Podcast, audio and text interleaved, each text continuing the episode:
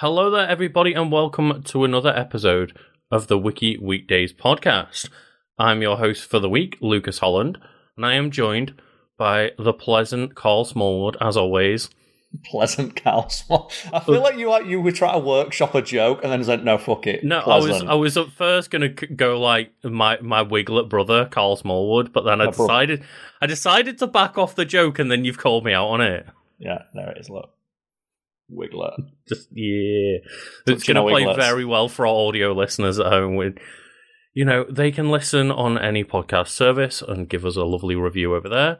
And you know, obviously, the premise of the Wiki Weekends podcast is that Karl and I both bring a wiki, and you have to let us know which wiki won this week.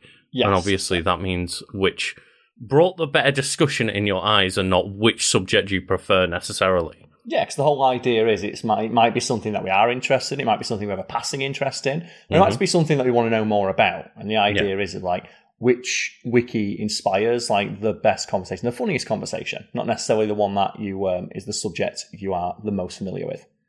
So, of course, uh, after you've listened to the podcast, you've got to let us know about all of that. But, Karl, you're starting off this week. So, what have you brought? Well, last week you talked about music, and that really got me thinking of like we can't really do a music episode on the Wiki Weekends part because we'd have to put clips in. But the podcast, that would on not get monetized. at all. Exactly. So I thought let's talk about a staple of British music, like the British music scene, and that is Top of the Pops. Oh, okay. Which um, I guess if people don't know, like, you know, that's the beauty of Wiki Weekends. There's this lovely intro to let everyone know what it is. So, Top of the Pops, um, often uh, abbreviated to TOTP, which I've never heard anyone say. And that really gets me thinking about Zelda because it's TOTK for Mhm. Tears of the Kingdom. And I'm like, oh, I could go play Zelda. Never forget that Tears of the Kingdom had to get delayed after the Queen died.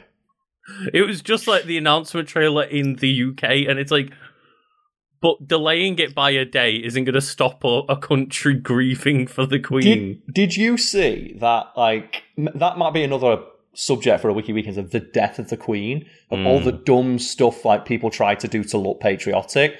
Like kebab shops were putting up signs of like we solemnly um, uh, regret the passing of the Queen. It's like oh yeah, Liz's favorite like Abdul's kebab shop on like London Road. like people were putting like post office box in full mourning veils.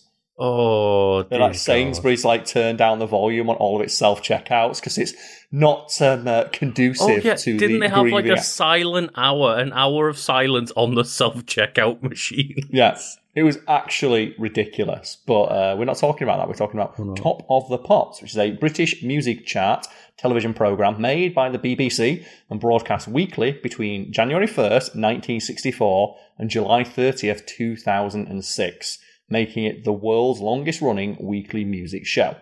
Mm. And that's why Yeah, I think it started lot. like right in the 70s. And it came back in um, uh, 2019 to the present day. Oh, it's back. It, it came back, yeah, and no one gives a shit because the landscape of music and how people consume music has changed so much, which I thought could be the interesting thing to talk about. And how people consume television as well. Yeah, so I just thought it'd be interesting. This thing started in the 70s where really it was the only way to listen to new music. Mhm. Like, and it was always put forward as like a show for the younger generation of like, hey, top of the pops. Like you've heard there's a new song on the album charts. You can't afford that album. We're gonna have the band play live on stage, and that has led to a lot of controversy. Play live on stage. Well, that's quote, part of the controversy. Yes. So. Um, each show consisted of performances of some of the week's best-selling popular music records, which is why it was like kind of awesome. Because Mhm. sometimes you'd have like Nirvana playing alongside like Cyndi Lauper or something. I, I love that he immediately went to Nirvana because that was one of the moments I wanted to mention of like, which is mentioned in the We'll- controversy section, which we can get to. Yes. yeah, we'll get there, we'll get there. So this was originally the top 20. This has varied throughout the show's history. The top 30 was used from 1969, and the top 40 from 84 onwards. Dusty Springfield's "I Only Want to Be with You" was the first song featured on Top of the Pops, while the Rolling Stones were the first band to perform live with "I Want to Be Your Man." And this is where the pub quiz answers come in of like, what was the first song featured on Top of the Pops? It's like, do you mean featured or played live? And then Snow Patrol were the last act to play live on the weekly show when they played Chasing Cars. And it's like, what a flaccid fucking end for this legendary. Yeah, Like Snow Patrol, fine band, but Chasing Cars, I just think it has the Grey's Anatomy song. it's like, yeah, you start out with Dusty Springfield and the Rolling Fucking Stones as your first going? performance. Yeah, still going by the way. Yeah, yeah. And um you know, like just the idea that chasing cars is the end of like a 40 year legacy that's now been, you know, exhumed from the grave. What's one of the things about like um, British music of like there's so many like classic British bands that are, you know so influential. Like I said, the Stones, the Beatles, Iron Maiden, Motorhead, Mm. like Deep Purple, fucking um, like Led Zeppelin. I think we talked about like last week. When we mentioned all these like legendary British bands, hmm and then just like what's the band we're going to choose close? Snow Patrol. Are they even a British band? I don't Oh, they're Scottish. Okay, so they're from Oh, Dundee, okay. Scotland. No wonder they sound so depressed I all was the going to fucking say time. the singer's accent whilst singing doesn't sound English, but It's like very uh, muted, yeah. It's like Adele in it, Yeah. though. Like Adele sings with a Brit- uh, an American accent, and you're it's like, a fucking Adele in it. She's so like fucking um, uh, broad. It's great. So special editions of uh, were broadcast on Christmas Day, and usually until 1984, a second edition a few days after Christmas. Some of the best-selling singles of the year and the Christmas number one were usually played. And the Christmas number one is an amazing um, like British tradition that has been ruined by one knobhead. Have you heard about this? Because I'm guessing, like myself, you don't really pay attention to the charts anymore. I mean, no, no, not for years and years, but like I assumed you were referencing Simon Cowell with X Factor and stuff, but No, it's that knobhead called um, uh, LadBaby, who's had the Christmas number one for the last five years straight. I don't even know what I I yeah. He's a dickhead YouTuber who- who's just like one of those people like, I prank my wife, and that's like a bell end. He has had the Oh. Christmas number one from 28 2018 to 2022. He's had it five years straight. And they're not even a musician. Uh, no, he's a parody YouTuber who sings about sausage rolls. Great. Right. I didn't even like this is how Yeah. unaware I am of like He's ruined the modern, Christmas. you know, charts and stuff. He's ruined what was once a fine British tradition of like who can write the cheesiest, most Christmassy song, and the songs aren't even Christmassy. That's what gets. That's Yeah. what annoys me. He doesn't even write Christmas songs. He writes parody songs about sausage rolls. And he's Speaking of had five years in a sausages. row, making him the most successful like artist for that in like British history. Apologies for the sausage rolls that are barking in the background. The thing is, though, you love your sausage rolls, right? I mean, I I love my sausage dogs, not my sausage rolls as much. Yeah, and if you want to like think about how bad this guy is at ruining Christmas, his first one is "We Built This City," widely regarded as one of the worst songs ever made. The second one in 2019 was "I Love Sausage Rolls." Then there was "Don't Stop Me Eating" in 2020. Uh, 2020. And then in 2021, it was "Sausage Rolls for Everyone" featuring Ed Sheeran and Elton John for some reason, and then Food Aid. Wow. Yeah, and that's why just I don't think like pop music is the same anymore because just some knobhead YouTuber who can't sing can get the Christmas number one five years in a row. I because mean, people on Facebook still buy albums. in my eyes, it died the day Rage Against the Machine took it and just I- I went think, like, yeah. they just went, you know what, this is it. We're ending this now. Uh, do you know what? Like, we can tell that story. 'cause that's a really fun. I know it's Halloween coming up, but the, hmm in the um, I like yourself think that was like when the Christmas number one, the farce of it all was Mhm. revealed. Of for prior to this, like that knobhead LadBaby, it was um, Simon Cowell on the X Factor, and it was generally whoever won the X Factor that year would just win and get the Christmas number one because they had the entire marketing push of like three separate channels, like forcing people to buy albums. And then one year, just as a piss take, someone went, let's just make it Killing in the Name of by Rage Against the Machine. You know, Rage Against the Machine, hmm you know, against the machine that is capitalism. And then the song features the line, fuck you, I won't do what you tell me. And that became the Christmas number one that year. And it's so fucking funny because the lead singer, Zack De La Rocha, 'cause a, a tradition, a well loved tradition in the UK is that the, pe- the person who got the Christmas number one that year gets invited onto the BBC to sing a live version of their song. And they asked the lead singer of Rage Against the Machine to not sing the lyric, fuck you, I won't do what you tell me. It's almost like Pa- you parody was couldn't invented write for this anything reason, more yeah. beautiful. Yeah. Yeah, parody. And the thing is, though, he didn't for the first couple of lines. He like you know he, he goes, uh, uh, won't do what you tell me. Uh, uh, won't do what you. He gets to the breakdown. Yeah. He, just, he just starts screaming as loud as he can into the mic. So, fuck you, I won't do what you tell me. And they like they cut him off instantly. It's like any other band you might have gone away. You can't tell the lead singer of Rage Against the Machine to Do not not say the line "fuck you," I don't do what you tell me, and then the the glorious thing as they're taking it as scurriedly off air as quickly as possible was, well, we asked them not to say that. it's like you, I thi- My favourite part about that is as well is there's a friend of mine whose mum kicked him out of the car because she said that's not a Christmas song. He's like, oh, it's the Christmas number. What? She legit stopped the car and kicked him out. She said, it's not a Christmas song. it's like neither were any of the X Factor bollocks that was out. No, 'cause I still think the last good Christmas song we had was um, "The Darkness." Because whenever I in- hmm. listen to Christmas songs, like it's almost always songs from the eighties and 90s mm-hmm. maybe earlier. Like you know, you get your Bing Crosby classics and stuff like that. There's very few that are modern. Like there's Christmas number ones, but they don't feel like Christmas songs. And maybe that's the thing. Maybe you could do like a Chris near Christmas, do the the list of Christmas number ones. Because, And like, you know, another good one, like another modern one is like Mariah Carey. Yeah, and like, I Um, just like as well. Every year you see that graph of like, all I want for Christmas is you. You see the uptick directly after Halloween, and someone like it begins. And I remember Mar- Mariah Carey retweeted that and went, "Not yet." it's like I say when it's Christmas. Anyway, the official charts company states that performing on the show was considered an honor. It pulled just about every major player. The show has featured several seminal performances in its history. For example, the March 1971 appearance of T Rex frontman Marc Bolan wearing glitter and satins as he performed Hot Love is seen as the inception of glam rock as a genre. So, glam oh, rock wow. is believed to have originated from a performance on this show. And David Bowie's performance of Starman inspired several future musicians. And that's the thing, like everyone performed on this show. Um, and when we say everyone, that means there's a lot of controversial musicians who've appeared on there. So, in the 1990s, the show's format was sold to several foreign broadcasters in the form of a franchise package. At one point, uh, various versions of the show were shown in more than 120 countries. And then we say here, as of 2023, the repeat run has reached 1995. So, at BBC Four I've been trying to like show them on repeat, and they've only got up to 1995 so far.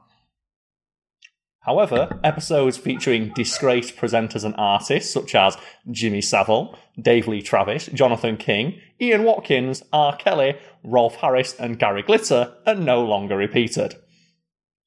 And if you don't Yeah. like, I'm pretty sure almost every single one of them got done for having sex with kids. Uh, that sounds about right, that list of people. But yeah, I'm going a bit quiet because they are kicking the fuck off. Ah, it's fine, don't worry about it. But yeah, yeah, because that's the kind of thing, isn't it? That that lesson you learn when you start looking at any musician from more than like 10, 15 years ago. It's like, oh, they're all sex criminals. Every single one. It's like I mentioned David Bowie up there. David Bowie had sex with fifteen year olds. hmm. and um, just obviously a lot of like the kind of emo, pop punk, alt rock scene are all being outed at the moment, and Oh, every just- single one, yeah. it brings me great joy when I'm scrolling through TikTok and it's like, oh, here's um like Gerard Way, and it's like, oh, an interview with Gerard Way. If like, you know, if people don't know, like um MCR fame, Please, the singer, and they're just like, oh, okay, so like, do you- do you enjoy having like groupies and stuff? He's like, we don't do groupies. We don't have groupies. Like, we none of that shit. None of that creepy bullshit. We want to play D and D and video games and Yeah. just move on with our life. And it's like we love our fans, but not in that way. They can fuck off. Just, It's, yeah, it's, it's, it's a shame as well that he's got to say that. He's like, I just want to play fucking D and D. yeah. Like it's it's a shame that that's the like outlier rather than the you know the rule.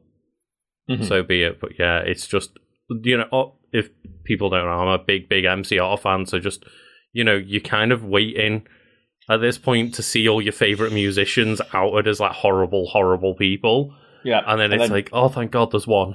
You have to do that scroll don't you, just every now and again. And go, okay, let's remove their songs because Spotify's Mm. not going to remove them unless they do something really bad, like they do like Lostprophets and stuff. Well, Rock Band Four doesn't does it? God.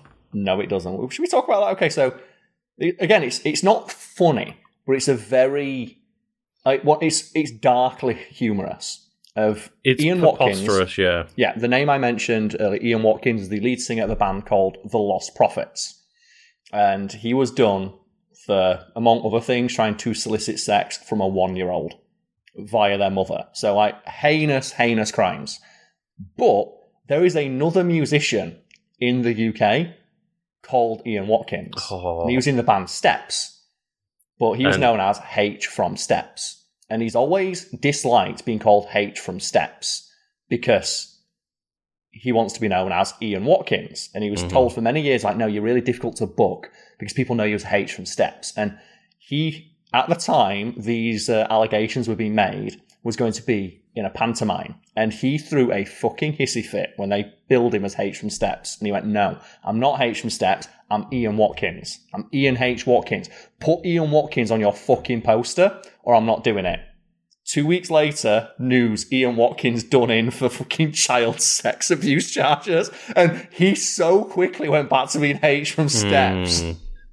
Yeah, Because he just happens to have the exact same name, almost. yeah, as a but you don't you don't want to be able to be Googled, and the first thing that comes up is like, Did you "Oh, mean? you're you're a paedophile." It's like, okay, I'm I'm gonna go back to H from Steps. I'm pretty good now. And it's one of those things where, like, if it, it, w- maybe it would have been all right if he was like an actor. And you're like, well, that's a, mu- but he's also a musician. And I think if you Mhm. go on Ian Watkins' profile, it says not to be confused. Yeah, not to be confused with Ian H. Watkins. Yeah, and um, you know, to to bring it back to my original point is like, you know, you'll say like, oh, some services are like will or won't remove um these things, and we're you know we've hosted like a, a rock band live event, and mm-hmm. we're doing so again, and it's just we scroll through the list of songs and like the Lostprophets is on there, and because it's baked into one of the set lists, is unremovable. Yep. And every time we scroll past, it's like "Oh, we can't remove it. It's not like DLC we can get rid of, and we're just gonna have to. If any smarmy dickhead tries to sing it, just tell them to fuck off. You just ask, like, you look them in the eye and you ask them, why do you want to sing a song by a guy trying to have sex with children? Anyway, speaking of to have sex with children, the first show, Top of the Pops, was first broadcast on Wednesday 1st, January 1964 at 6.35 p.m. The first show was presented by Jimmy Savile, who also got done in for having sex with kids and people who were dead. He got done. He got done for both ends. Necro, like, not necromancy, necrophilia. Yeah. Yeah, yeah. So like, that's me as well. This I was histor- hoping that none of these words were going to be said on the podcast. Speaking like this historical show, like one of the most important shows in regards to like popular music. The very first episode, the BBC refused to re-air it because it's Mhm. presented by a guy trying to have sex with dead bodies. and obviously, you know, it's it's unfortunately not just uh, Top of the Pops that hosted that man. There was a lot of He had his own TV lots show. of British TV. Yeah, He was friends with our king. He was very close personal friends with our king. yep. Yeah, that's the thing, isn't it? Anyway, so uh, so da, da, da. Uh, the songs uh, featured in order were Dusty Springfield's "I Want to Be with You," the Rolling Stones' "I Want to Be Your Man," the Dave Clark Five with "Glad All Over," the Hollies with "Stay," the Swinging Blue Jeans with "Hippie Hippie Shake," and the Beatles with "I Want to Hold Your Hand." That week's number one. Throughout its history, the programme has always, with very few exceptions, finished with the best selling single of the week, although there often was a separate play out track over the end credits. Does it say if the Beatles ever performed live on Top of the Pops? Uh, I think there's a list of like people, so we can have. That's just like the history in the in the first 'Cause, like, episode. So we have. Obviously, Rolling Stones is a pretty big get, to, especially to start with. But like, It's also the BBC, and they had a lot of The- yeah, the the Beatles are obviously the fucking Beatles. Like, I'm curious. Like, We have um, here. We have um, several sections. We have performers, performances, and presenters, which presumably will have that in there. Um, Mm-hmm. Lost episodes Lost. Yeah. in popular culture, and um, uh, what's the other one here? Like spin-offs and stuff. But do you want to cover just performances and performers? See see we got. Yeah, I, I'm very interested because I don't know what the years of like Beatlemania technically were, but if you're the the thing of like the entire world, you're the most popular thing in the world. Are you really going to do like Top of the Pops? Well, let's find out. So, in its extensive history, Top of the Pops has featured many artists, many of whom have appeared more than once on the show to promote many of their records. Um, at, at the time of like you know this article being written, Green Day hold the record for longest Top of the Pops performance when they played Jesus of Suburbia, uh, which lasted nine minutes and ten seconds. Oh, they must have done like the the. I think there's like because a lot The- of that the- the American long Idiot version, is like yeah. two tracks that go into one another, Yeah. and it's like yeah, fair play though. Nine minutes, just like we're gonna take this for a ride. Uh, there is uncertainty, however, about what was the shortest performance. In 20, uh, 2005, presenter Reggie Yates announced on the show that it was Super Furry Animals with Do or Die, um, a broadcast from January 28, 2000, which clocked in at 95 seconds. However, a performance by the band Angelic was clocked in at 91 seconds later that year. Um. According to um, an August 2012 edition of Top of the Pops 2, um, Here Comes the Summer by the Undertones was just 84 seconds in 1979. And the person with the record for most appearances on the show um, uh, is Cliff Richard with Yeah, 160 performances, which tracks. He's he's got the record for the most amount of number ones. He's got like a number one in every decade since the sixties. Yeah, and I've got just in front of me now just the list of all of the um, uh, like the list of performers on the Mhm. um, Top of the pop. So just name a band. I mean, obviously, I want to know about the Beatles. I'm curious about that. The. Beatles have been on to this once in 1964. Oh yeah. hmm Uh, Anyone else? um, It's like name a band. So Uh, it, it covers the entire the entire history. Let's have a let's go look. Foo Fighters. Uh, the Foo Fighters, yeah, they've been on. They were in it in 1998. Uh, I'll go for something a bit more of a long shot. Metallica. Metallica, let's have a look. Metallica, yeah, Metallica have been on the show. Uh, 1997. Because the thing is, uh, That have been around. I don't know. what I don't know. Many Metallica albums, and they appeared alongside the show with five. That's the thing. Just Metallica and five. Anyone else? Um, Just, this is a fun game. It's like try to think of someone who's not been on the show. okay. Tell me how many times Cliff Richard's been on there then? 160. Hun- wait, do you, 160 times? Yeah, he's been on the show. Well, keep in mind they had an episode a week every week for Yeah. like 45 years. So he was just on it every fucking week. Basically, yeah, 'cause he always had a new album out. Um, the Zutons. The Zutons. Let's have a I look. I don't know why. The Zutons. Yep, March 13th, 2006. Yeah, Everyone Uh. has been on this show. Everyone. I mean that's the thing is because I'm trying to think of some a few like smaller bands now, but hmm obviously I'm thinking of ones that are in that gap where it wasn't on. Yeah. Um, hmm.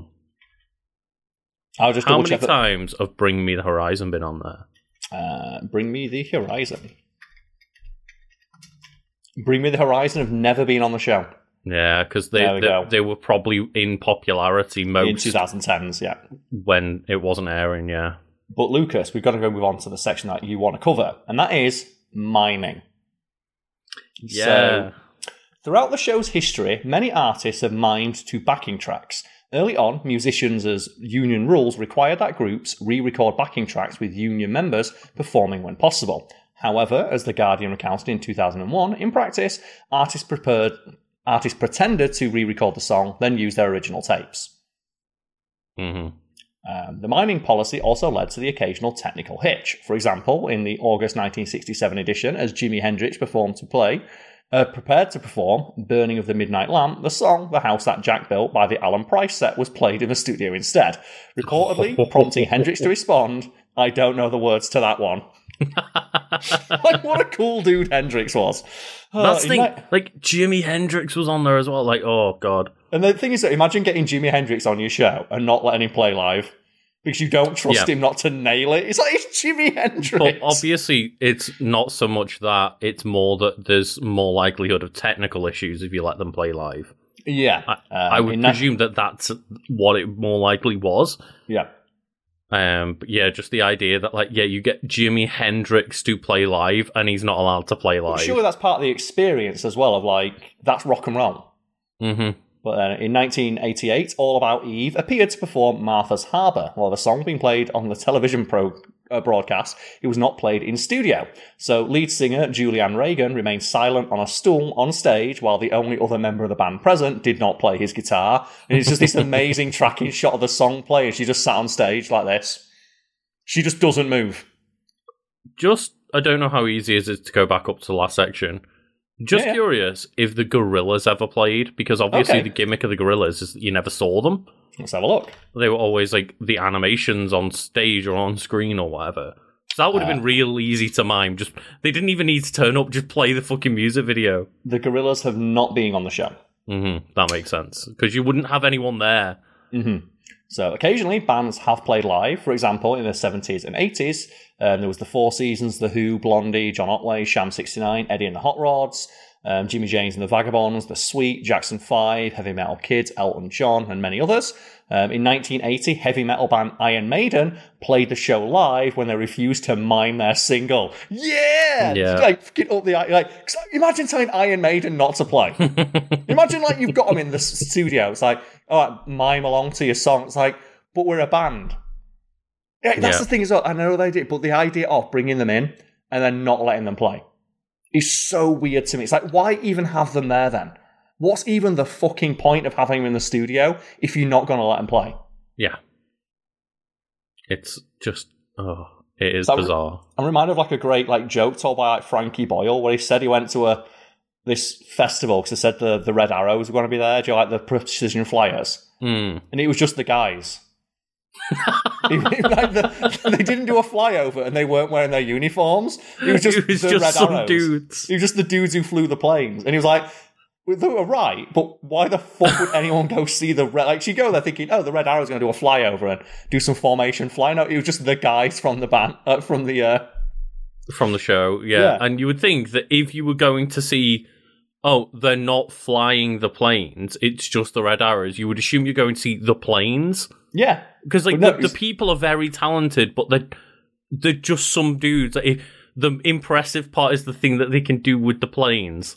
Now, here's one for you, though, Lucas. Right. In 1991, the producer of the show allowed the artists the option of singing live over a backing track, which must be must be gutted as an artist, won't it? Of like Mhm. singing over your own tracks. I can just sing it. Miming has resulted in a number of notable incidents. For example, in 1991, shortly after the um, uh, that rule was put in place, Nirvana refused to to the pre-recorded backing track of "Smells Like Teen Spirit," with Kurt Cobain singing a deliberately low voice and altering the lyrics in the song. And bassist, uh, I'm not sure how you pronounce his name, what Chris Novoselic, swinging his bass over his head, so he swung his bass around like a jackass. And drummer Dave Grohl playing randomly on his kit like a jackass. So you're just like, boo, boo, boo, boo, and it's so funny to watch because Kurt Cobain could not give less of a shit. It's so funny because Kurt Cobain on his guitar is just going like this.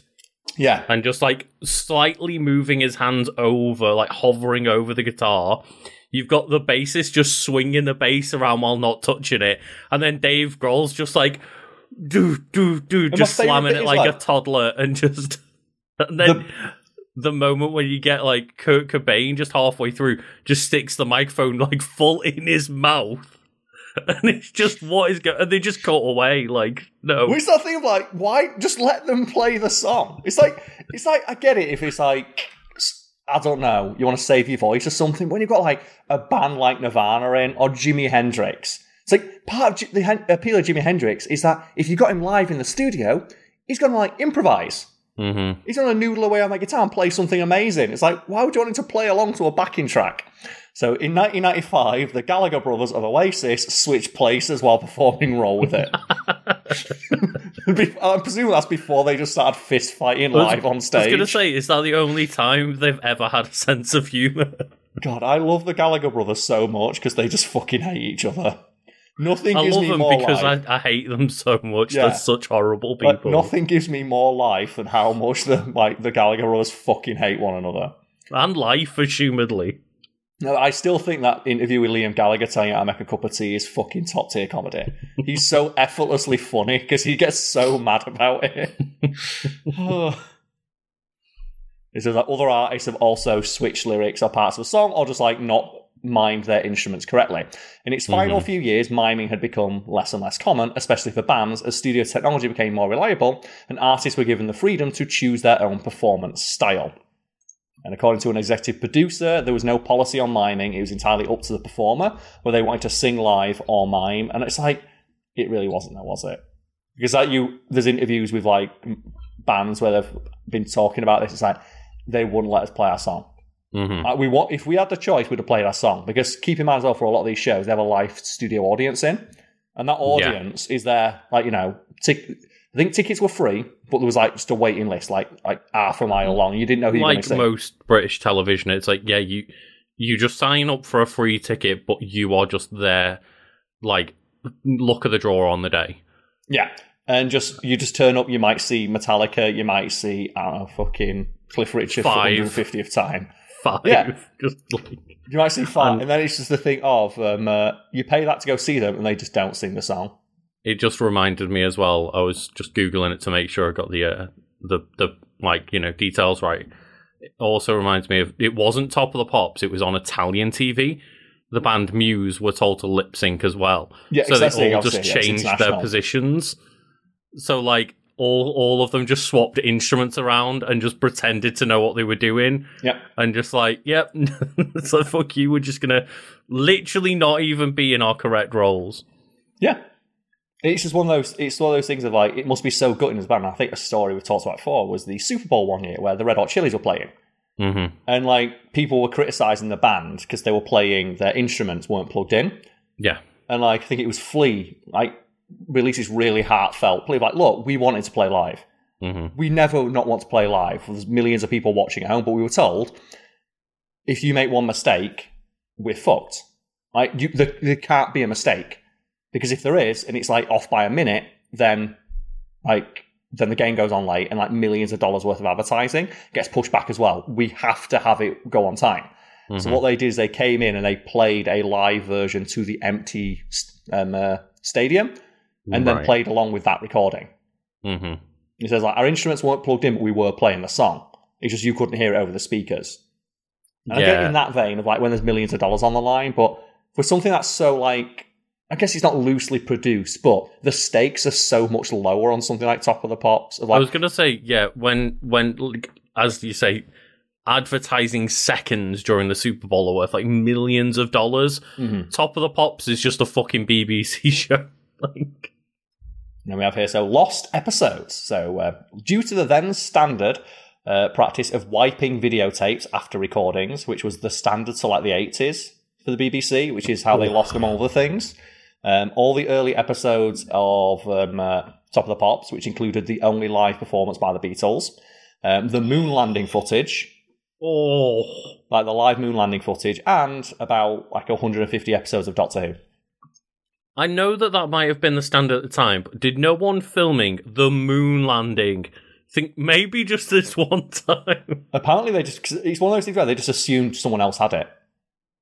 Like, they just assumed it wasn't their responsibility to save it, so they never did. So they wiped out the original the tapes. says the people with the only broadcasting channels in all of the UK Yeah, you think something called the the Bro- time. Yeah, I wrote an article about it for um, today. I found out years ago, and it's just like the amount of shit they just delete. 'cause it was they never saw any value to re-airing it because there was they thought, well, we've aired the episode. What are we going to do with it? We're never going to re-air it. So It's going to cost us money to ever- store in a studio.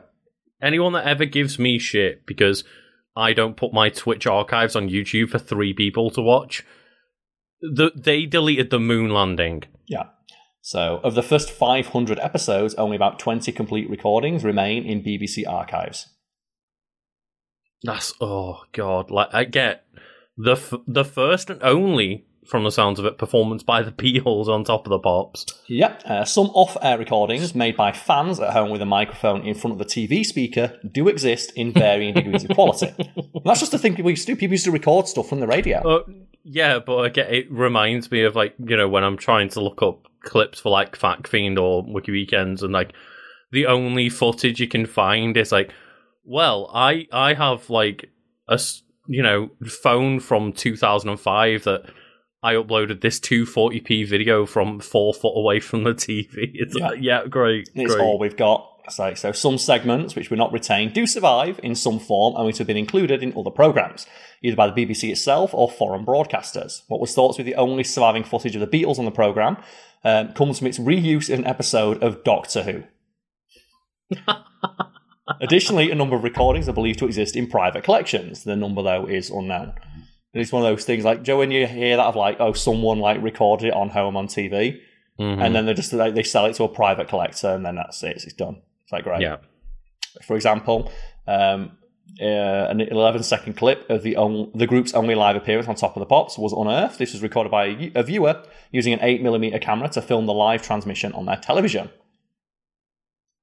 it's amazing when just stuff like that comes up, isn't it? Like, we thought this media was lost forever. It's like, no, just there was someone at home with a camera who just recorded it. But the idea that people like I get that um, storage is expensive and at the time also took up a lot of space. Oh, yeah. But you would think that there were certain things that they would be like, this is probably worth keeping. Like, be selective about it, Well, yeah, that's sure, But, it- but not it just co- a blanket delete everything. That's the thing. It costs so much money to do, and they saw no value in storing it. And it's Mm-hmm. as a result history, literal history that's in within living memory. People remember watching this stuff on TV, and they can never see it. Yeah, and I experience it quite a lot with uh, video games where it's like, oh, what about like remastering this video game? It's like, oh, until like 1996, we just deleted everything off the PC when the game was done. hmm Uh, What do you mean? It's like, oh, we just deleted it and got rid of all the concept art and everything. It's like, okay. Yeah. yeah. Well, no, well, that's a bit depressing. So let's What's talk about? So let's talk about send ups. Um, so a number of performers have sent up the format in various ways. It's often by performers who dislike the mime format of the show as a protest against this rather than simply refusing to appear. So for example, when Fairport Convention appeared to promote their 1969 hit, um, Si tu dois partir, drummer Dave Mattacks wore a t-shirt printed miming. When the Smiths appeared on the show to perform their single The Charming Man, lead singer and huge asshole Morrissey was unhappy about having to lip sync, so held up a bunch of gladioli on the stage instead of a microphone. and like, do you know my favourite thing about Morrissey? Is that like, None. no, every time he performs live on stage, someone throws a ham sandwich at him. Because he's, he's very vocally vegan. And I don't agree with the Oh. idea of like it's a dick move to do that to a vegan. But when it's Morrissey, I, you know what? I'll accept it because he's such a prick. I was going to say, become a, it's become a he's thing such now. an asshole. yeah, Yeah. it's become a thing now where every time he performs live, someone nails him with a fucking ham sandwich. While performing their 1982 hit, um, Jackie Wilson said, I'm in heaven when you smile. The band Dexy's Midnight Runners was seen performing in front of a projection of uh, the darts player with a similar sounding name, Jockey Wilson, instead of soul singer Jackie Wilson. Oh, that's amazing. Just got Frankie Goes to Hollywood perform one of the many 1984 performances of their hit Two Tribes with bassist Mark O'Toole playing the drums, while the drummer played the bass. yeah. Yeah. I, I love shit like that, and it's like that means that the producers give not enough of a shit to know if people are on the right instrument. Yep. When Oasis mimed to whatever on the th- on the aforementioned um, uh, 1994 episode, one of the cello players from the symphony was replaced by rhythm guitarist Bonehead, who clearly had no idea how the instrument should be played. Um, towards the end of the song, he gave up the pretense and started using the bow to conduct. A woman plays his rhythm guitar. During Faith No More's performance of From Out of Nowhere in 1990, lead singer Mike Patton dribbles his lips during sections of the song instead of miming along. Oh, Singer Les Gray of Mud went on stage to perform with a ventriloquist dummy during a performance of Lonely This Christmas and had the dummy lip sync to the voiceover in the middle of the song. it's, like, it's so good, isn't it? EMF appeared on the show. One of the guitarists strummed along while wearing boxing gloves. excellent. Uh, at the end of the Who's performance of 5.15, the band proceeded to destroy all of their instruments live on stage, despite the fact the backing track was still playing. the thing is, I love that. That's so metal. Like Oh. it, that's the thing. What do you imagine when you, you think about like the terminology rock and roll? It's oh, like smashing all your instruments at the end of performance, and they trusted these kind of people to just go on and quietly mime along. Um, in Blur's performance of Charmless Man in 1996, Dave Rowntree decided to play with giant oversized drumsticks, while guitarist Graham Coxon played a miniature guitar. in Green Day's first Top of the Pops appearance in 1994, the band played the song Welcome to Paradise. Frontman Billie Joe Armstrong wore an otherwise plain white t shirt with the phrase, Who am I fooling anyway? handwritten on it. He could not be seen playing his guitar throughout the song. I was gonna say, like that sounds pretty tame compared to some of the Green Day stories from the nineties. Mm-hmm. Um, the performance Maggie May by Rod Stewart and the Faces featured John Peel miming on the mandolin. Near the end of the song, Rod and the Faces began to kick around a football live on stage. Just having a fucking kickabout. Uh, Uh, the Cure were well known for their abhorrence of miming songs while on the show, and on several occasions made it obvious they were not playing their parts, using stunts such as playing guitar left-handed and miming very badly out of sync. see, because that's the thing is, there's two ways to go about it. There's refusing to perform on the show after you got forced to mime the first time, Mhm. or there's finding new ways to go on the show and up yourself every single time. Yep. Ambient house group The Orb sat and played chess while an edited version of their 39 57 minute single, Blue Room, played in the background. 39 minutes. An edited version. No, yeah, but still, like, oh god, that's a long song. Yeah. Well, sir. One of the things, and I just, I just love that, just the amount of artists who got pissed off. And you just think, like I said, just let them play. Mm-hmm. You've got the like, you got some of the best talent ever to grace the music industry and five performing, and it's like just let them play. Uh, but I just want to love that though. Of like, just it, I get it when it's like, but when you're inviting like bands like the Rolling Stone, the Who, like the most Mhm. enduring image of the Who is them destroying all their instruments on stage, Yeah, and like we're gonna bring them on. and Just, I, I love Rod Stewart though, just fucking kicking a ball about, just kicking a football apart on stage. It's quite lads. That's how I kick apart. Yeah, that's the top of the pots. Hopefully, everyone enjoyed those stories, and like, I enjoyed like that because I read it a bit and went, "Oh, this is very dense it's a very long show." But I got to that section on Mm. Senzo and went, "This is it. This is Yeah. the one." Ah, just why would you ever trust musicians? Like notorious, like you know, for just going off the fucking rails. That's the one. That, like, uh, if there's one group of people who are known for having a lot of ego about them, it's musicians. yeah, they love being told what to do. It's like every story I hear about the Gallagher's is just like someone like, "Can you please not like be a dick?" and then just like being screaming, raging assholes. that, that sounds like the Gallagher's to me. They might be the people I, I've heard the most stories about from all my friends who work in like um, restaurants, hotels. Oh, like, yeah. Every single story I've heard about the Gallagher brothers that they're, they're all pricks. Mm-hmm. Yeah, it's just there- there's some where it's like, you know, oh, the, these people like have a bit of attitude and they're a bit fun, and then there's the Gallagher brothers, and it's like, no, they're just assholes. I still love how they had like a recurring like um uh, like ongoing feud like Blur or something like that. Like the most like Oh, soft yeah. boy like rock band ever. 'Cause It's, Mhm. it's a genre that the Simpsons like named that they just like um uh, very like sagely refer to as wuss rock. Like- Just it's that thing of like it's it's not rock, Yeah, but they've got guitar, um, like Wuss Rock, like Air Supply, like um, uh, Snow Patrol. I can't remember. I think it was uh, um, one of the musicians, like who the one that was also in Gorillaz, um, got interviewed. Like, oh, so how did you come up with like this riff for like? I th- it- Maybe it was like song two or something like that, like one of the Blur or Gorillaz songs, and it was Yeah. like, oh well, um, if you press this button on my synth, it plays that beat. It's like, oh, oh, and what did you do to it? I sung over it. And it's it's just I just found a synth and took the default beat off it and went yeah. So and remember, sometimes that's all you need in music, like It is, really is. But I remember it's um, song two. They say we hate that song, but because Americans are such idiots, It's the song that always, you know, that opening riff, like the dun dun dun dun, like the woohoo. hmm We say American sports stadiums love using that, so we get like a check for a million quid a year from just stadiums in America playing that opening 20 seconds. Just screaming woohoo. Yeah, and that's the only one of their songs where they go that hard, and they only did it to try and compete with Oasis because they're like, let's have a look. Yeah, they're all from, um, uh, where are they from now? The All Manx. Uh, and they're from around Essex. Oh, right, okay. Yeah, and it's like um, Oasis are all from Manchester. Yeah, yeah. But they were Just like, that weird little petty squabble. but they were always like um, uh, accused of like trying to be like hard. Of Mhm. like they dress like mods and rockers, and it's like they all went to fucking prep school and shit.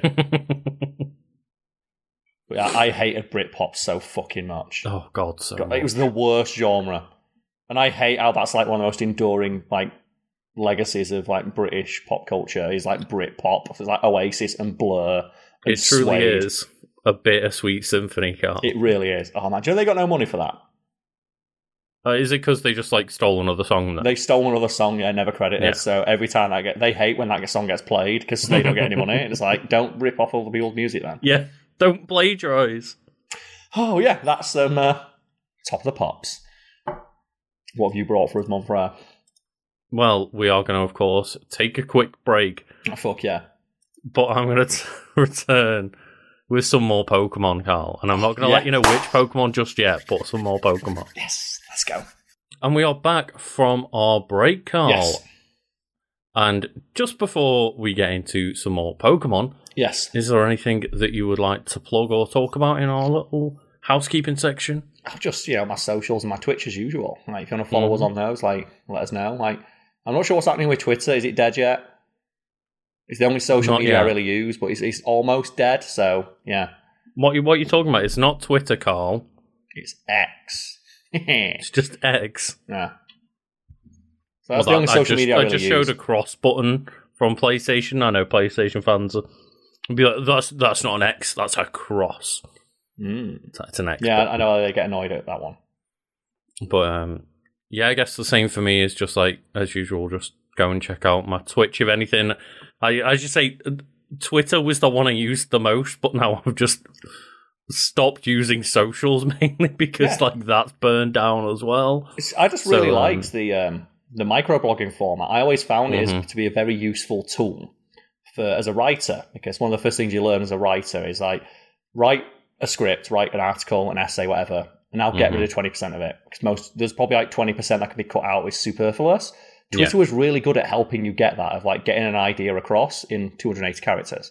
He was really Yeah. good at like honing that part of my mind for like writing intros for or titles for factory videos and stuff. Yeah, for sure. And just taught people kind of how to write a bit more succinctly, I guess, and put their Yeah. ideas across, or just put it in a like 50 tweet mega thread because people couldn't help themselves. Yeah. But um, yeah, you can check me out at Legend of Kanto on Twitch. And all your Um, socials, presumably, yes. And just, yeah, whatever other socials are in the description. Um, but the Twitch is, you know, the one I get, I guess I mainly get the use out of now. Um, and just, yeah, playing Zelda games on Tuesdays, Pokemon games on Thursdays. Mhm. And at the moment, we've been playing through uh, Mass Effect on Mondays. Both of us have been Yeah, on my Effect Twitch. Mondays. That'll be today, yes. doing some When Mass Effect Mondays today uh, from recording, yeah. And um, uh, we are approaching the end of Mass Effect 1 and then have a sub goal to reach whenever. Um, there's no time limit on it, but then after we've reached that goal, we will also be playing through Mass Effect 2. Hell yeah. Which is where shit gets real good. It, it really is. Like, they had a great idea with Mass Effect, and then they just completely nailed the formula with 2. hmm I do wish more RPG elements were present in it, but, you know, what? Yeah. Speaking of RPGs, Pokemon. Pokemon. Speaking of RPGs without Yes. the RPG element, Karl, today we are talking about Pokemon Stadium. Okay, so is that the one that we played at a mate's house? Yes, Well, it like, is where where we played the mini games. like- It's like Clefairy 7. Please. yes, and that is the minigame portion of Pokemon Stadium, but of course, the the meat and potatoes of Pokemon Stadium is actually just being a battling game. hmm and it basically stripped away all of the running around catching Pokemon, you know, actually having feelings towards any of them or anything, Mhm. giving them nicknames, took all that away, and just went, how about we just do the battles? Just the battles, yeah. And in Generation 1, that was quite a bold thing to do because they really hadn't nailed down the battling mechanics of Pokemon very well. They still haven't, 'cause it's still broken as fuck. Well, Like- that's the nowadays they purposefully break it. It's like, come on, give bug types some love. Why do bug types suck so much fucking ass? I mean, they did until Leech Life got just a four times buff. Still- Life beca- went from like 20 power to 80 power and just started dominating. But I guess that's a good like thing to mention before we get into this is it's already begun. Of Karl and I are gonna start getting into like some more competitive side of terminology and talk about that. So uh, Mhm. we are going to be talking about the game, but we will also probably not be able to help ourselves veer into that side of things. So Mhm. Just bear with us. There are th- some things that are probably going to go over your head, but Karl and I need this opportunity to geek out a little bit Yeah. because the amount of times we talk about like Pokemon on like Fact Fiend and we have to like really restrain ourselves. I Just want us to be in, yeah. on the podcast like be a bit more of a loose cannon with it. Mhm. But anyway, uh, before we do that, Pokemon Stadium, and here's where the confusion already begins. Japanese title Pokemon Stadium 2, subtitled as Pocket Monsters Stadium 2, is a Nintendo 64 game that allows players to upload and battle their Pokemon from the first generation Pokemon games, which are red, blue, yellow, and then green in Japan. Um, it features several battle arenas and introduces stadium modes, um, original four cups, the Pika Cup, the Petit Cup, or the Petite Cup, but it's spelt like Petit. Mhm. It's not got an E at the end. Uh, the Poker Cup and the Prime Cup. The latter of two, which would return in the sequel, and then it's also got the original Gym Leader Castle. Yeah, Um, I remember like uh, just the, it's on like um, digital version of Switch now, isn't it? But there's no way Yeah. to transfer Pokemon to it or from it. So you have to use like pre-made teams and stuff, which is You, kind of brutal. you have to use the rental Pokemon, where it's like if you pick the better Pokemon with like you know if you pick a Charizard instead of a Charmander, the Charizard's got better stats, but to balance out, has an awful moveset. Mm-hmm. And for gen like generally, a lot of people tend to pick kind of middle stage Pokemon. So that instead of like an Alakazam, people go for like a Kadabra with a better moveset. And the rental Pokemon are purposefully like all tried to be balanced out that way. It's, it's And a it just- neat way of doing it- it. Yeah, it's, it's it leads to when you don't have the ability to transfer your game, it like becomes its own weird little meta game. Yeah, because like you can just go in there. Okay, I'm just going to smash it and just use like five fully evolved Pokemon. It's like okay, but they've got shit moves. It's like, okay, but all it knows is like Ember. It's like, what, what am I going to do with Ember exactly? If you want Fire Blast, give yourself a Charmander and just hope that it doesn't get immediately wiped out. Yeah, it's, it's a, an interesting way of balancing it, I suppose. And hmm Pokemon's been horrendous for balancing stuff, and I think they've given up all pretense of trying in later gens. Um, I think the idea of later gens is, oh well, uh, we'll have one overpowered thing in every new thing you have to buy, so they have to buy the new thing. Yeah, power creep. Yeah, and it it keeps happening. Where like famously right now, people complaining because the only way to get the Pokemon Urshifu, who is one of the most broken Pokemon, is to have bought Sword and Shield and then bought and played through the DLC for Sword and Shield, transfer that into Pokemon Home and transfer that into Pokemon Scarlet and Violet. And it's like, okay, so you want us to like pay? I think it was around like I think it's like eighty quid or mm-hmm. ninety dollars um, to then essentially buy one Pokemon that's currently top, top, top tier, and it's really hard to work around if you don't have that Pokemon. Yeah, because you might be thinking, well, what makes Urshifu so good? Surely, like, there's a thousand Pokemon. Surely, there's another Pokemon that can fill its niche. It's like not really no, because generally mythical uh, it goes legendary, and there's mythical, right? Which like better than legendaries for some reason. Uh, yeah, because mythicals are ones that you can only get from events, Mhm. and I think technically Urshifu's a legendary because you acquire it in the story of the game They just give you one, yeah. because they just they just like here's a Kubfu, raise it into an Urshifu, Um, whereas uh, you know, a mythical is something like Mew, where the only way you can get a Mew is Oh, by the getting truck, it yeah. from a code out of game or pushing the fucking truck. You push truck. the truck, yeah. Yeah, of course. Which Um, never worked. Anyone, you could get it via a glitch, but you couldn't get it under the fucking truck. No, but I did like how pervasive that rumor was. Like everyone I Mhm. know played Pokemon as a kid. Like Pokemon. Everyone knew that rumor. Everyone knew that rumor, yes. But uh, the reason why Urshifu is so much better is because generally legendaries and mythicals have either unique abilities, unique, Mm-hmm. uh, very good stat spreads, or unique moves that only they have access to. With Urshifu, it has two of those things. It has the ability, is it like Wicked Strike or something? Um, I'll, I'll look up the ability quickly of Urshifu. Okay, the name, but the, what the ability does is, is it bypasses Protect, which is a near universal move almost every Pokemon can learn that, as the name suggests, protects you from all damage. Right? If you use Protect, the opposing Pokemon literally does zero damage, and there's a couple of attacks in the game that can get around it. One of them is Feint, which has a deliberately low base stat power of like 20, so it does like scratch damage essentially.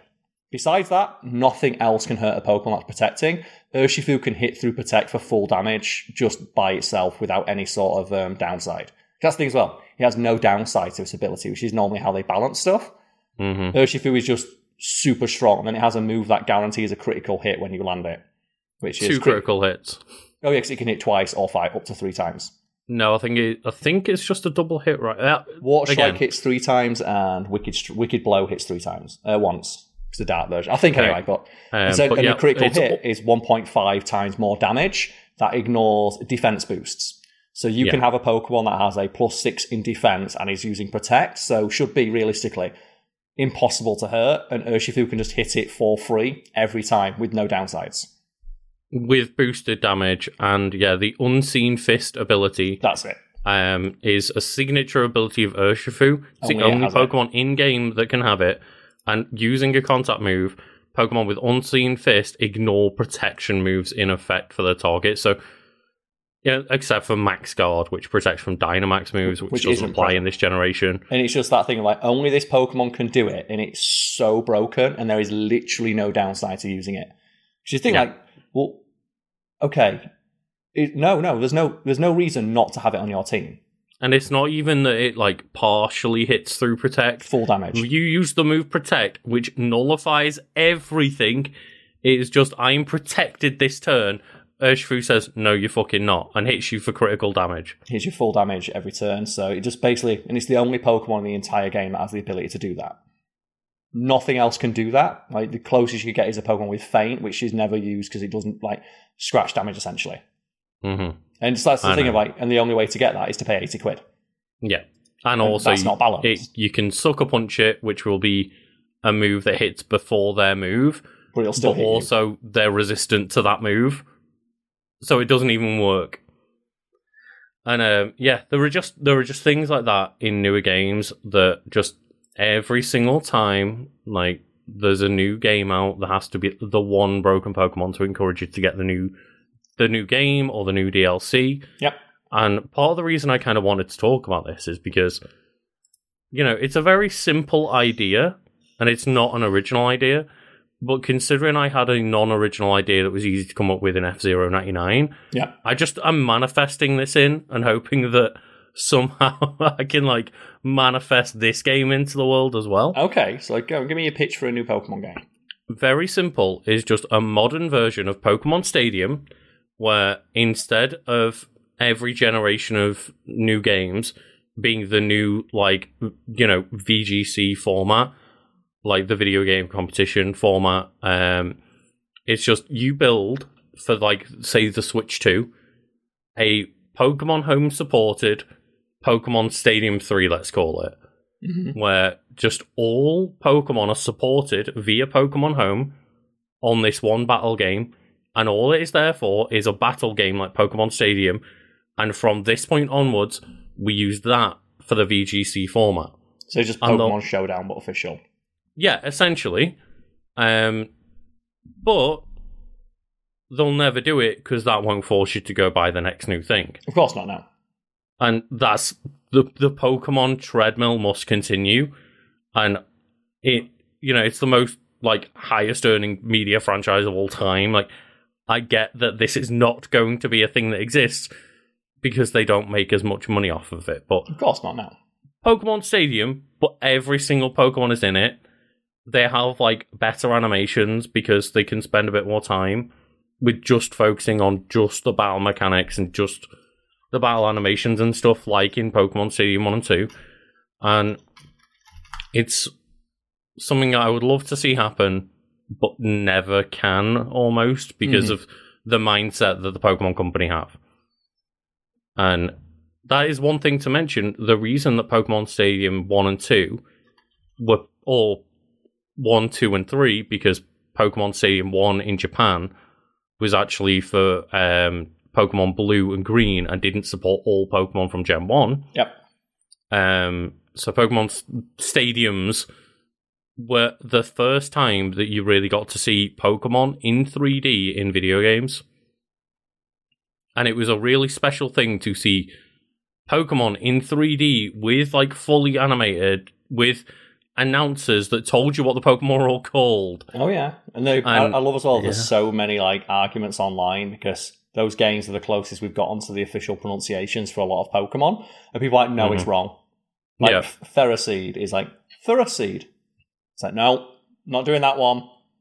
because that was a, a that would have been in the Gen Four version, like the Pokemon Battle Coliseum or whatever. Uh, um, but yeah, and you know, Pokemon Stadium was just, I think, a really cool idea for the time. Oh yeah, But the, I think the the way to rework it is to make the official Pokemon like VGC game, and then you can update it to include like new move sets and new rule sets and new Pokemon. hmm But yeah, again, that just doesn't make people buy a new game. and as well, the people who are like, I need, I only have fun if I win, would not Mhm. play that because they want to have the broken, overpowered thing because they want to win. Because I've been playing Baldur's Gate recently. I really Hmm. enjoyed that game. Every time I've talked about it, someone's like, "Well, that's not the efficient way to do it. Why have you not like spec respec all of your characters to get maximum stats and do that?" It's like I don't want to min max the game. I want to have fun. It's a role playing game. I want to role play as a character. So, but why aren't you min maxing like all? Uh, because that's not fun. And that's the thing is, you know, if you want to min max it, I think the way to still do it, the way that Pokemon Company still want you to do it, is to train your Pokemon up and have them. You know, there was a lot of people that were um, kind of discussing of like, well, hacked Pokemon should be allowed because all you're doing is giving it the numbers that you will eventually give it by training it. I remember that, and it's just one of those things of it's against the spirit of the game. It's like the Mhm. same. It's I get it on like purely mechanical justifications. It makes sense. It's Mhm. there's a thing if you want it to be a competition that's recognized as like you know legitimate. There's a thing called sportsmanship and the spirit of the game. So Mhm. it's, it's not technically against the rules, but it's against the spirit of the rules. And the spirit of the rules is is that you train your own Pokemon. It doesn't matter if it's functionally identical to one you could create out of data and just drag and drop into your game system. Mhm. The, it's the idea that you touched it with your it's your Pokemon. You've molded this Pokemon, and yeah, sure, you've molded it to be the exact same as everybody else's Pokemon that they are also bringing to that tournament. But the idea is that like you've taken your time out to mold that Pokemon yourself. Yeah, it's one of those things. It's like it's as well. It demonstrates knowledge of the game hmm because it's one of those like, and that should be rewarded in a competition that's And- ultimately a test of skill and um, knowledge checks. It's one of those if you could argue, well, it's not knowledge of the game if you just copy and paste in someone else's, you know, moves and stat spread and stuff, and it's no, but that's how you get into it. That's how Yeah. you start, and then you learn more. And that's how I started. Is I started out by just copying other people's builds for Pokemon, Not to mention, and then as I got a grasp over time on doing that, I then started experimenting myself as I knew the mechanics better. And it's one that you could argue, yeah, like, you know, it's not really a knowledge thing if you can just copy paste it from online, but you wouldn't understand the reason why you're doing that. You'd know that this is the optimal move to make in this situation, but you would lack the creativity and the knowledge Mhm. necessary to react to something on the fly. Yeah, And that's where the And knowledge comes in, yeah. generally speaking as well, people who win tournaments are people who look at the meta game and then create you know, new builds around balancing against what everyone else is using. And then there's like anti-meta stuff. It's like uh, think Yeah. of it like you can be really, really fucking good at kicking the ball in football. You could be the best person at taking penalties in the world, but unless you understand the basic flow of the game and how to get into that situation, you're never going to be able to succeed. Hmm. Like, you need a more rounded understanding of the game as a whole. Yeah, and um, you know, going back to like why that that game could work is similar to Pokemon Stadium. Is you could balance out of like, look, there are Pokemon available to select here. In the game, you just use whatever you want and give them a move set, but they're not going to have the best IVs. They're going to have random IVs, and it's like, okay, well, or they're gonna, you know, you're not going to be able to pick the right EV spread. And you can use those Pokemon, or you can bring in your own Pokemon from Pokemon Home that you have spent the time with. Yeah. And if you're just looking for a fun, like, dick about and go beat all the gym leaders on, like, the single player mode, like, yeah, you can just use these rental Pokemon. But Yeah. if you want to get serious, then you have to breed your own and make your own. I always thought the way to balance it is well, just have a t- like just some sort of weighted system. And I know they try to do it a little bit of like you can only have like one legendary at a time or something.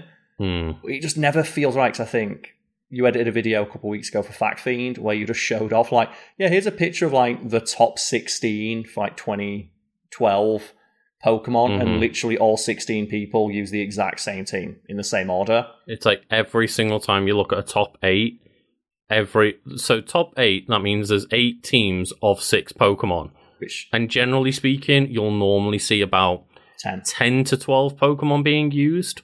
out of a, like a theoretical like 48.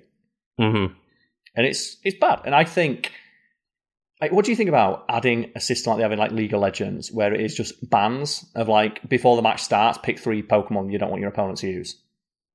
Oh, that'd be cool. Yeah, Because that's like what counter like, picking and stuff. yeah. Yeah. because I love that in like League of, and it's just I love how it is. Just 'cause I, I don't play it anymore, but I did with my ex.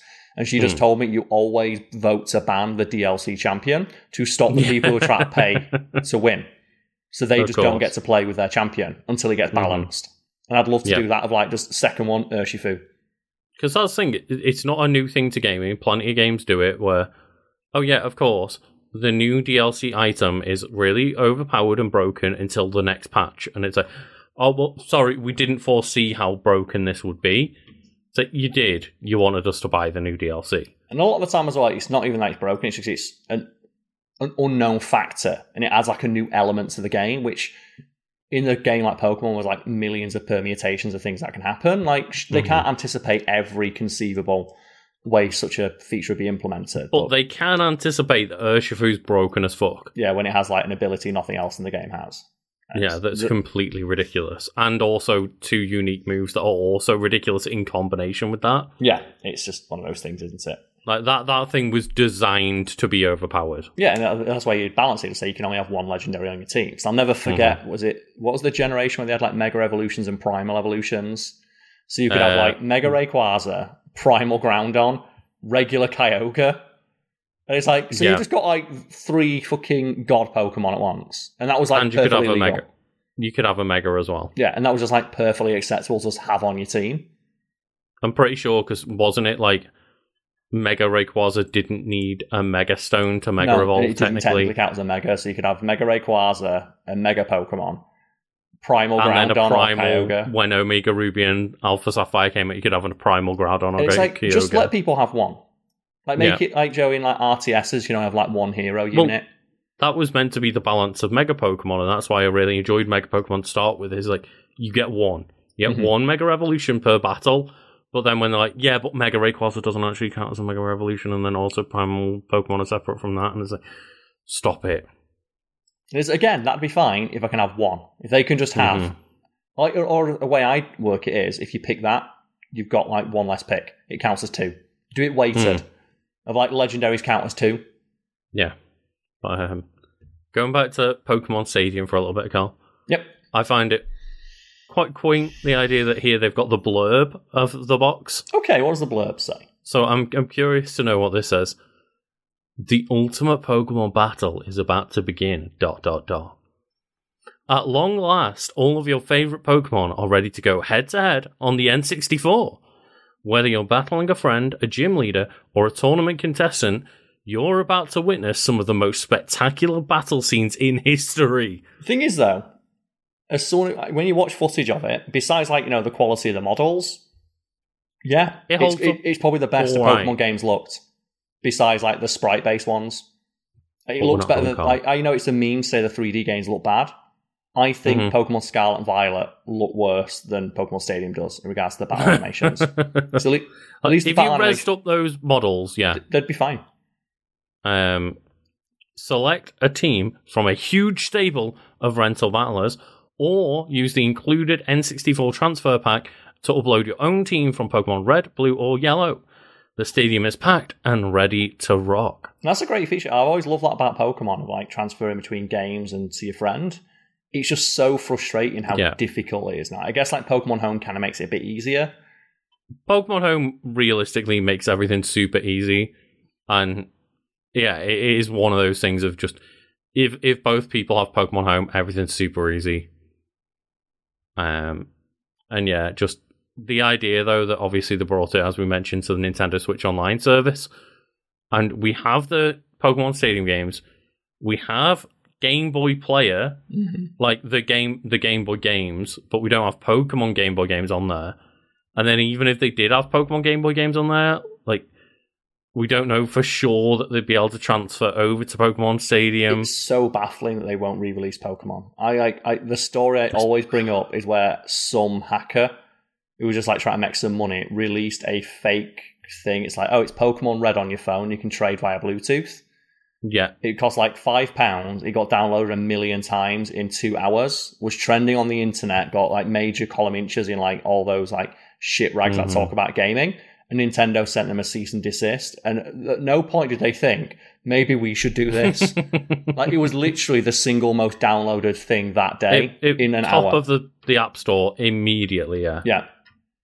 And they And looked at that and went, "We should probably like not ever do this." What we should probably do is never release those games digitally ever again. Yeah, and it's baffling. Right, the idea. And just, I know that they were put on like the Nintendo 3DS for a few quid, but other than that, they haven't put them on phones, which would be just ridiculous. what what an easy way to do it. Like, put it on people's phones. You can trade via Bluetooth. Done. hmm So much money there to be made, and then also at the same time, they also don't want to give it to us for free on the NSO service, and it's Mhm. like, where do you stand, Pokemon? Because you don't, you you seemingly don't want to do any of it. You don't want to sell it to us. You don't want to give it to us. You just want Pokemon to have never existed, apparently. Yeah, and no one in the comments can advocate for piracy because this is a, Yeah. an argument I have to have so much, and it's like we are content creators. Our Mhm. livelihood is literally dependent on people not stealing our shit, and copyright Mhm. laws are very vaguely written by design to be interpreted very loosely by copyright holders. Which protects both giant corporations like the Pokemon Company, but also small creators like myself and Lucas. So Mhm. by default, we have to have a pretty hardline stance of do not advocate for fucking piracy, especially Mm-hmm. in areas where we control. And that also doesn't mean now go to the comments and try to convince us otherwise. Which always happens when we mention. Someone always try to say, "Well, I get you, but it's like there's no but." You know, our entire livelihood relies on people not, you know, going against copyright and stealing our content. Yeah, and I love every time I mention this, and I just block people outright for doing it. it's like, so I don't get why you're so hard against it. It's like, do you not really? You really don't get why the content creator you're talking to doesn't want you advocating for stealing other people's content hmm in, like my, my Discord, for example, a place with my name and branding attached. Yeah. Does it really not occur to you why I wouldn't want that screenshot to float around? of Mhm. me saying, because I think I had it the other day where some dude really smarmily is like, huh, well, you're not really stealing it, you're just making a copy. So I just re- I reposted that because he's like a guy who makes YouTube videos. Went, oh, shout outs to this guy for just saying it's okay to re-upload his stuff elsewhere because it's not um, stealing. You know, I never said it was fine. It's oh, so when it affects you, it's an issue. It's almost like Mhm. it's a And again, don't come at us with the but, it's fine for big corporation. Fuck off. Like it if it doesn't stand for them, it doesn't stand for us. Yeah, and that's the thing. And it's. Uh, I'm not defending these megacorps, but I'm also saying if a precedent is set that it's fine to steal their shit, the precedent is set to steal Yeah, our it's shit. just we, the, uh, it's one of those things that the unfortunate reality of the world in which we live means that the laws that protect them also protect us. Mhm. And why would we advocate for the devaluation of content yeah, when we rely on people not seeing it as being devalued? It's like the other one I saw is like someone's like, oh, I don't see the big deal. We're just stealing from big corporations. And it's like, well, what about if I just stole your stuff? I see you're a content creator. Well, that'd be a dick move. Because, okay, so what point of success do you get to where it's okay to steal from you then? At what, like, Mhm. how much money do you have to make before I can morally justify not compensating you for your work? And that's And, the thing, is like, like- and I don't want that question to be answered because obviously, Yeah. the, the, in people's head, they presumably do have an answer for that. But where are you going to draw that line, and how many people are going to draw that line with me on this side? hmm Where now I'm fucked because I'm to say, yeah, exactly. It needs to be uh, it's nebulously defined by um, uh, by design. it is. So you know, It, it's just don't try and have that argument now with us. it's like Just don't. we don't care if you do, just don't fucking talk to us about it. Like the comparison I use. It's like littering of like, yeah, ultimately. You can get no one's really going to give you any shit for it, and you can just use the justification of big companies as like it not being a big deal because big companies like make it worse. Mhm. But it's a really weird thing to try and brag to someone about. Of like, yo, yo, I litter all the time. It's like, why would you say that? yeah. So you think of it like Um, that. Like, would you come up to a person in the street and go, I love littering? Speaking of not giving a flying fuck, Karl. Oh, yeah. Is it is this about Clefairy?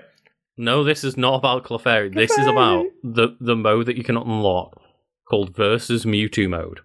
Oh, is that where it's just like, fight Mewtwo? Do it. And it, it literally this is how like powerful and broken Mewtwo was in Generation One. Um, once the player has completed all the stadium modes and Gym Leader Castle, uh, Mewtwo silhouette will appear in the sky, flying over the stadium for selection. This is simply a showdown against Mewtwo itself, as under essentially anything goes rules.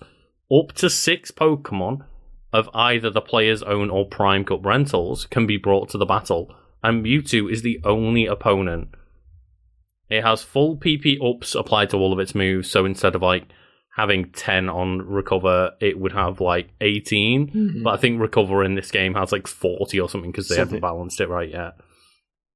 Um, and yeah, it is literally fight Mewtwo. Bring six Pokemon and see if you can beat one Mewtwo. And yeah, do you, want to, do you want to explain why Mewtwo is so broken in the first gen? Um, it's it's a lot of things really. Yeah. Um, first of all, there are two um two types that Mewtwo is weak to. Obviously, you know Pokemon type effectiveness, like Mhm. fire is weak to water, etc. Psychic was weak to Ghost, which had one move that was Lick that Yep. did twenty damage, Uh, yeah. and then it was also weak to Bug, which had two moves. That Needle. one was pin missile. Um, oh no, maybe three moves.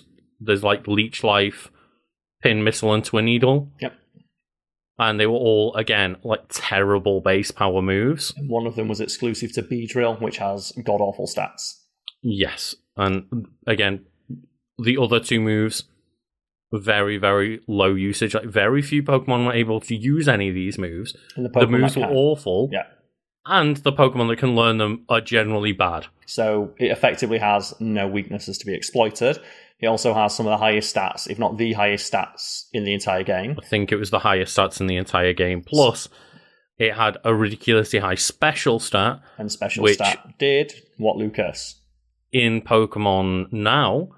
Um, just like attack and defense, we have special attack and special defense. So In Generation 1, it was just a special stat, which means that Pokemon, generally a lot of psychic types, like Mewtwo and Alakazam, had really high special, which meant that they were not only really, really good at attacking with half of the moves in the game, they could wall half of the moves in the game super easily as well. So it was simultaneously the bulkiest, fastest, strongest, and uh, most specially defensive and attacking based Pokemon in the entire game, and it also had access to a move called Barrier, which Which raised your doubled its special. regular defense. It doubled your special stat. No, no, no. It had access to barrier, which doubled your regular defense, and then it had access to recover, which, as I mentioned, had a load of PP in Gen One. What was one that raised its special? Was it Barrier? Amnesia was the move that- that, Amnesia raised its special. special, so it could double its defense, and Amnesia would raise its special attack, which oh, special, which doubled its special attack and defense. At which point, one Psychic could one shot every single Pokemon in the entire game, including another Mewtwo, And I'm just gonna, and then recover as well for any damage that you did do to it I'm just gonna check the Mewtwo move set to see what it had. yeah. um, Pokemon Stadium. So yeah, it had. Um, oh wow, okay, yeah. For round one, it had um, Psychic, Blizzard, Thunderbolt, and Rest. And then for round two, it replaced Blizzard with Amnesia, which is which doubled its special attack and defense. the single greatest boosted move in the entire game. Um, At which point, like you couldn't hurt it with any special move at all. mhm. Um, and then it could also, just like I said, one shot every Pokemon with even something like a basic bitch, like confusion. And um, the top strategy for defeating Mewtwo It's to paralyze on the it, right? strategy wiki is to pick an electrode that is faster and use Thunder Wave, and then pick five other Pokemon that just have one hit KO moves And that have a thirty percent chance of hitting, and just hope for the best. Yeah, it's the only way and to beat the it. yeah. that's the way to beat it. it. Is just hope for the best. It's like I remember, like, um, where it's like in Generation One, if you try to play it competitively, it's like, how do you beat Mewtwo? It's like, well, have you got your Mewtwo? No, then you lose. Yeah, The only way to beat Mewtwo is with another Mewtwo. Like it's simultaneous, like the fastest, strongest, most powerful Pokemon in the game with the widest move pool. It can do everything. It's unstoppable. Yeah. And um, there are a couple of special Pokemon that you can get as well in this game. Um, if, speaking of amnesia, if you can um, register all 151 Pokemon in the Hall of Fame, you get a Psyduck with the special move Amnesia that it could otherwise not learn. Which was like the best. Which again, version. in Generation 1, Amnesia was like the the move. the single best move in the entire game. Every Pokemon that had it was top tier by virtue of the fact it doubled your special and uh, your special in terms of defense and attack. hmm And every Pokemon Um, that had it was just incredible. And then also, um, if you have a Pikachu of your own from a game pack, then you can beat the round two Prime Cup, and Pikachu will be taught Surf if you clear the Master Ball division. hmm So that's where the Surfing Pikachu comes from.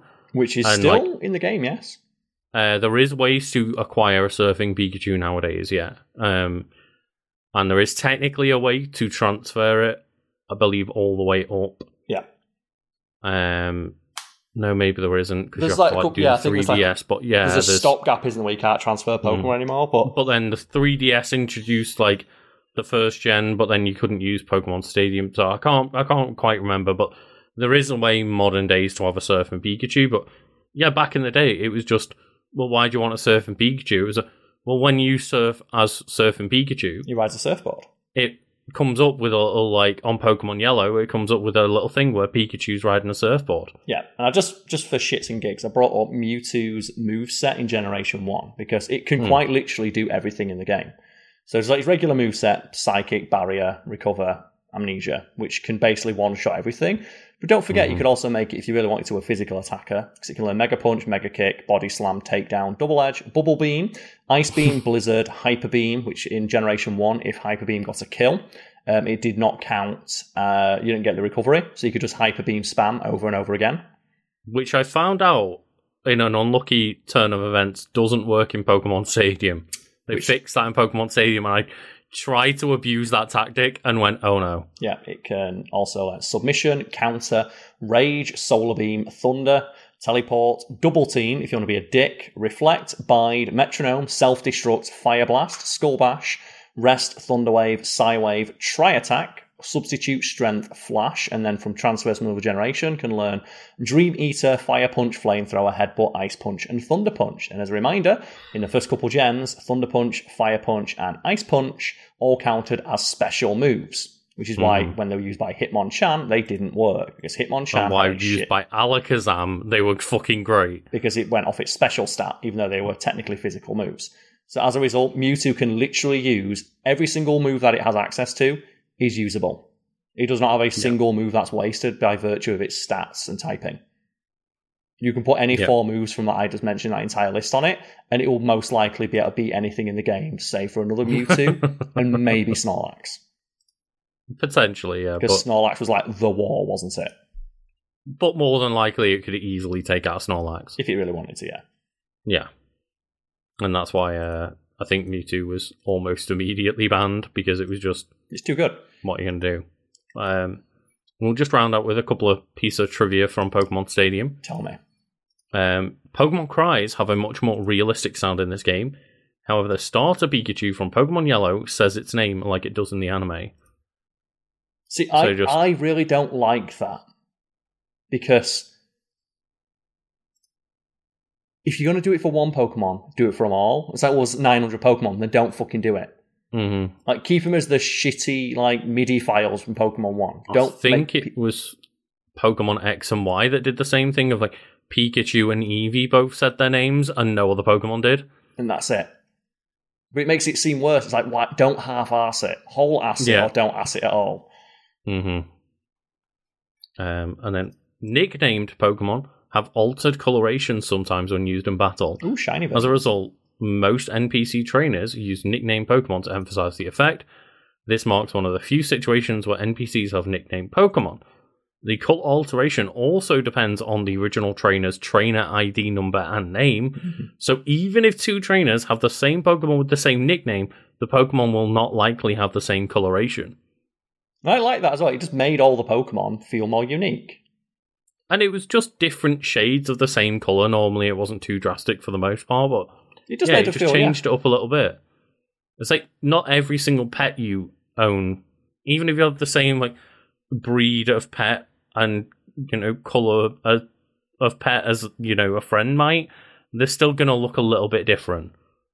They're still gonna have like some colorations in their fur that's a bit different and stuff. yeah. Mhm. So it makes sense. Um, I love that. Yeah, It's just why is that detail not present in later games? It's just like slight changes in coloration and stuff that make your Pokemon feel unique. And I like this because it's this is the first Pokemon game that allowed more than two players to battle at one time. This feature would not be implemented into the handheld games until Generation 3. But I'm pretty sure it wasn't double battles, it was single battles, but each of you would say have three each. So if you were four po- players, Mhm. it would be two teams of six, but each player had control of only three Pokemon, if I remember correctly. Yeah. Um, so yeah, it's an interesting way to do it. Of like, okay, yeah, you're you're all technically playing, but two of you are sitting out on the sidelines at any one point. Um, this is the only game where Lance doesn't use a Dragonite at any point in the game. Do you just give So up on being the Dragon Trainer at that point? Lance, the Dragon Trainer, does not use any Dragon Pokemon, or might use like a Dratini or Dragonair. But no Dragonite, no fully evolved dragon What's from the the, thing is- Dragon Trainer. That's the thing that people point out as well. Like, the balance of Pokemon in the first game was so bad that the Ghost type trainer didn't use Ghost type. Only had half a team of Ghost types because there weren't enough in the game. There was one Ghost mm-hmm. type line. Yeah. Even though, like, I think it's like, well, there's an entire side quest about Ghost Pokemon, and there's one Ghost Pokemon. Same thing with like an entire town dedicated to dragons, and the Dragon type trainer doesn't use. He's got four non dragons on his team. Yeah. It's like, yeah, there just wasn't enough variation in the Pokemon back then to have There's there's like a ghost trainer Pokemon or a dragon trainer. Do, do you want two water psychic types and then a third that should have been a water psychic type that we didn't make a water psychic type because there were already too many? Yep. The fact that Psyduck never got um, water psychic type things. they had Psyduck, psychic duck isn't a psychic type and doesn't evolve into a psychic type. I also like fully on board with that theory that Psyduck and Golduck have got the names the wrong way around. Yeah. because Golduck isn't gold and Psyduck isn't psychic. You know it is, but it's like it makes way more sense. Yeah, and then um it like because you know in the anime Psyduck is not portrayed as having like full capable use of its psychic powers yet, But it is golden. where whereas Golduck is. And then, you know, also I I definitely also go along with the uh the Venonat theory of like the It was supposed to be a Venonat was meant to go into Butterfree and um, Metapod into Venomoth. If you just look at the two, po- it just makes too much sense. Yeah. and um, yeah, it just there's a, a, few more here, but uh, I guess one cool one uh, is that the portraits for the gym leaders all resemble actual headshots drawn by Ken Sugimori, but the exception is Blaine, who instead used his Pokemon headshot from Pokemon Red and Green rather than any other promotional material. So it's like for some reason they just looked at Ken Sugimori's um, Blaine and just went, "No, this doesn't look good enough." I will never understand how the fuck are they not just made a game that's in his art style? The Ken Sugimori game needs It's to so iconic. Like, do you like Okami? Like the Mhm. watercolor style. Make that, but Pokemon. Yeah. It'd be so fucking good. And do you like the swish effects on it and stuff? Instead, would you like PS2 trees to pop in three foot away from you, Karl? Do you know people sent like death threats to people for that? For making fun of like how bad that Yeah. looked. Yeah. But like I- I this, would- this, I this just- tree looks kind of shit. Maybe you shouldn't pay sixty dollars for a tree that was kind of wank. Like you make a billion dollars a year. What the fuck you doing? It's like death threats. Death threats to that man. Yeah, not to the Pokemon Company for selling us a game that isn't finished and doesn't run properly, and still to this day doesn't work online almost half of the time. Like, no, no, no. Fuck the person that wants to point that out. Because I've attached my personality to Pokemon. And just, yeah. As I say, just ignore, like, the Pokemon Scarlet and Violet disaster train. Give me just the Pokemon VGC video game, like, All the Please. Sugimori one. All the Sugimori ones. Just I want the Sugimori one. That's the thing. Every now and again, someone makes like a a proof of concept of it of like, look how good it'd look. And it's like, make this fucking video game. It's like he's Mhm. still alive. He's still doing it. Yeah, Like fucking do it. It'd be so good. but that would be effort, Karl. Pokemon Company doesn't like making effort. It's true. They do Not like with the video games, anyway. They do like making super fucking powerful Pokemon now. Super OP Pokemon and lots and lots of money. That's what they like making.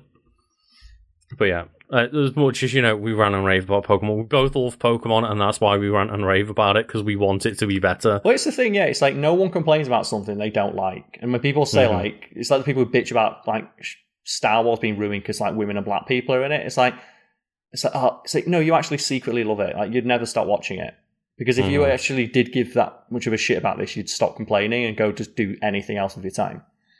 It's like the last thing that you want from um, fans is just apathy, because the moment that everyone just doesn't care, it's like, well, yeah, exactly, no one cares. Exactly, yeah. Rather than like we clearly do care and we want things to be better, but yeah, I just don't. I don't particularly like supporting um all of the the bad practices that they do even Mhm. though you know inevitably i always crumble and i will call myself a hypocrite actively It's it's that amazing one, isn't it? Of like um, we're going to boycott Call of Duty every year.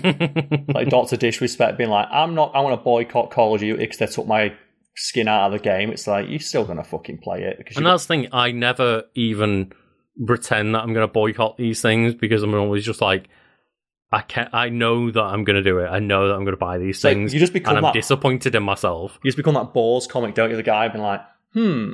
Yet you yet you participate in society.